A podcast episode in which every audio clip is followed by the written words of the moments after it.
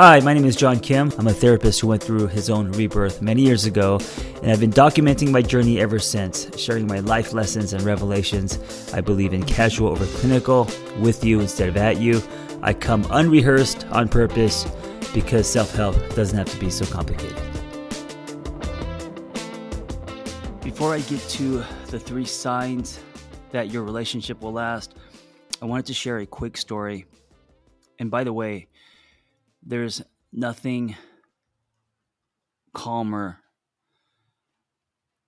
No, that's not the word I want to use. It's uh, there's another c word. There's uh, nothing that encourages creativity.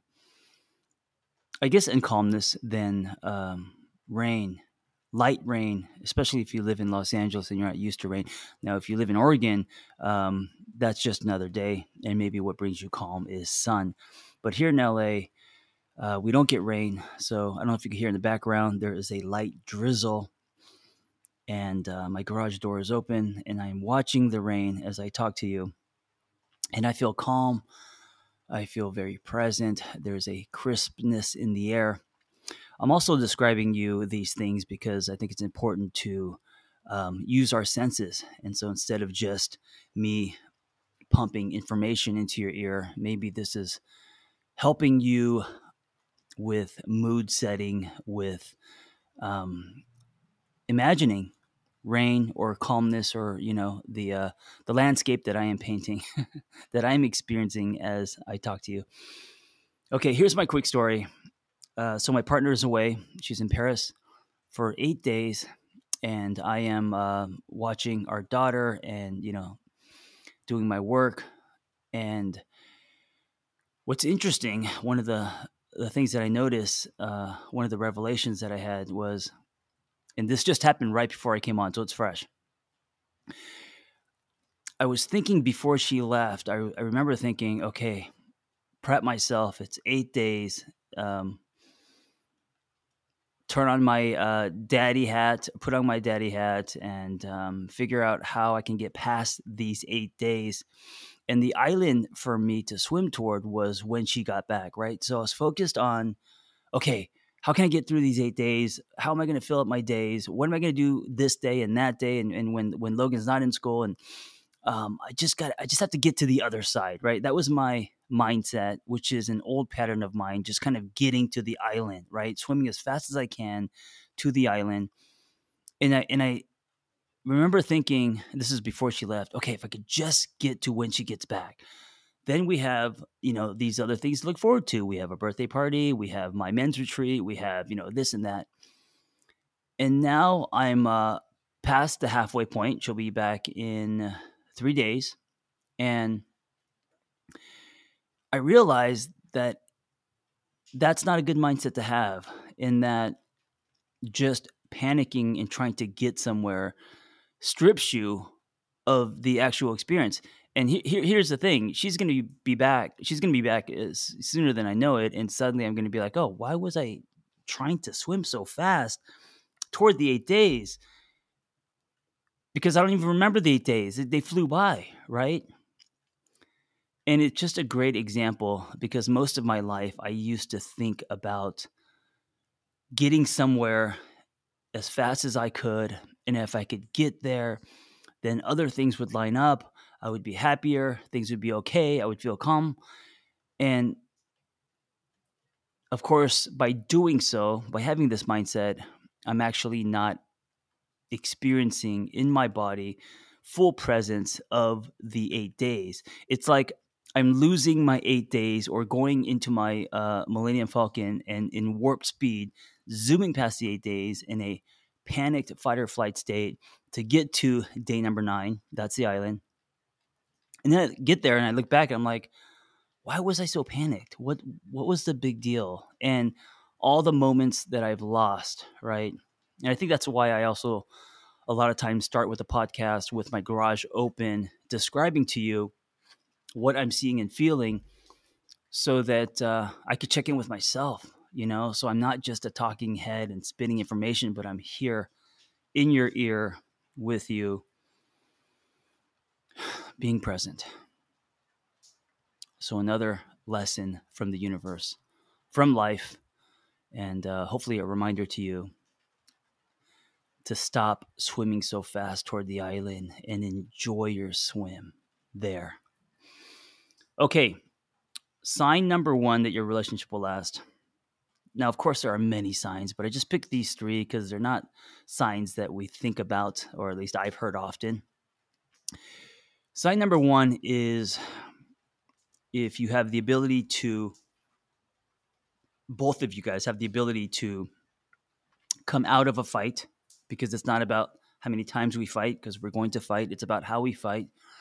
But if you can come out of a fight producing relationship glue, instead of holding resentment, instead of cracking space, that the fights actually bring, produce a closeness. Now, if you have the ability, which requires um, a lot of things, like trying to understand before trying to be understood, which requires a response instead of a reaction, which requires self awareness, which requires tools. But if both of you guys have the ability to go into conflict or fighting and come out the other end closer, that is a huge sign that your relationship will last. Now, if you don't have this ability, it's a sign that the plane's going to go down eventually. If fighting is unsafe, if fighting is something that um, you dread and you're afraid, uh, uh, you're, you're afraid of conflict in your relationship, that is a huge wall. That is a red flag. That is going to stunt growth it's just a matter of time.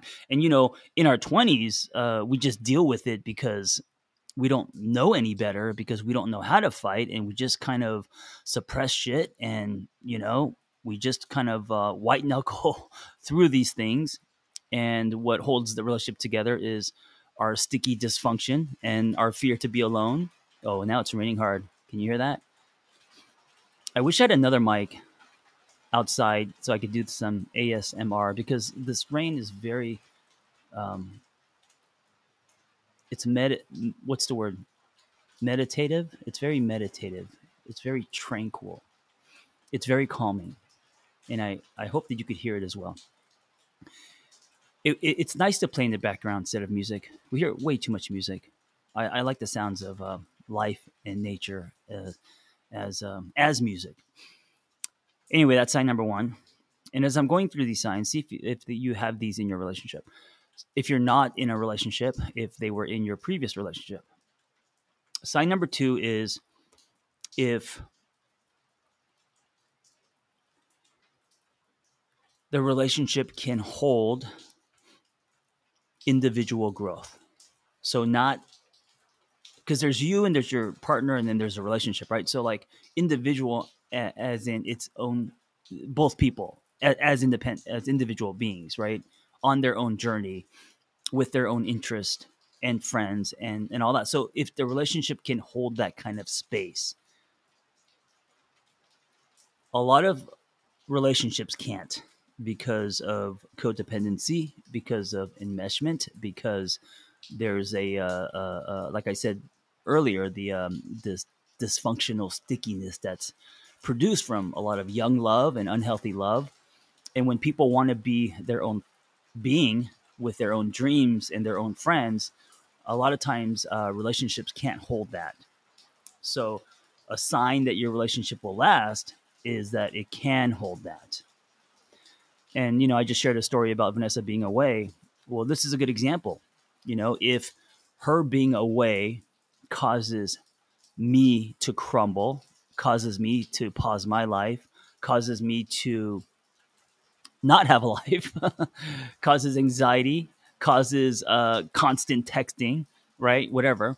Um, then that's a huge sign your relationship isn't going to last because it means it's preventing people from becoming, right? It's stunting individual stories. And it's just a matter of time before someone says, okay, I, this is not good for me. I want to grow and evolve. And this relationship is a uh, a shackle around my ankle, and this is why a lot of young love doesn't last. Is because we start to outgrow the relationship. We realize our relationship can't hold that, you know. So if your relationship can, and you still feel connected when your partner is on the other side of the world, that is a sign that the relationship has legs. It's a sign that the relationship has stretch, right? It's a sign that the relationship makes you feel safe to be you. So you could go on your journey. Now, you could do life with your partner, but um, you're also living your own life at the same time. And that's also a sign that the relationship is healthy. The third sign that your relationship will last, and, and by the way, real quick, if you follow me on social media, um, I probably gave you three different signs or two different signs. Uh, and I do that on purpose because I don't want to just uh, take a butter knife to my to my videos and that you know um, I, I, I want you to hear something different on my podcast or at least i'm going deeper. Um, i don't just copy and paste. So the third sign that a relationship will last is um,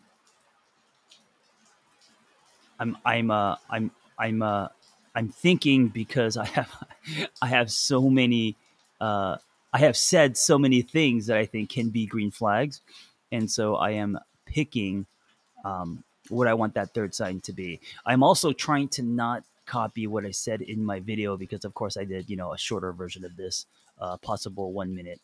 Anyway, I'm stalling. I'm sorry. Let me take a breath. I really want to. I, I really want this last one to, to land for you. I'm I want to hit this out of the park, and maybe by maybe by announcing that I'm making it about me uh, than, than you. I'm also thinking about my own story and my my my relationships. You know,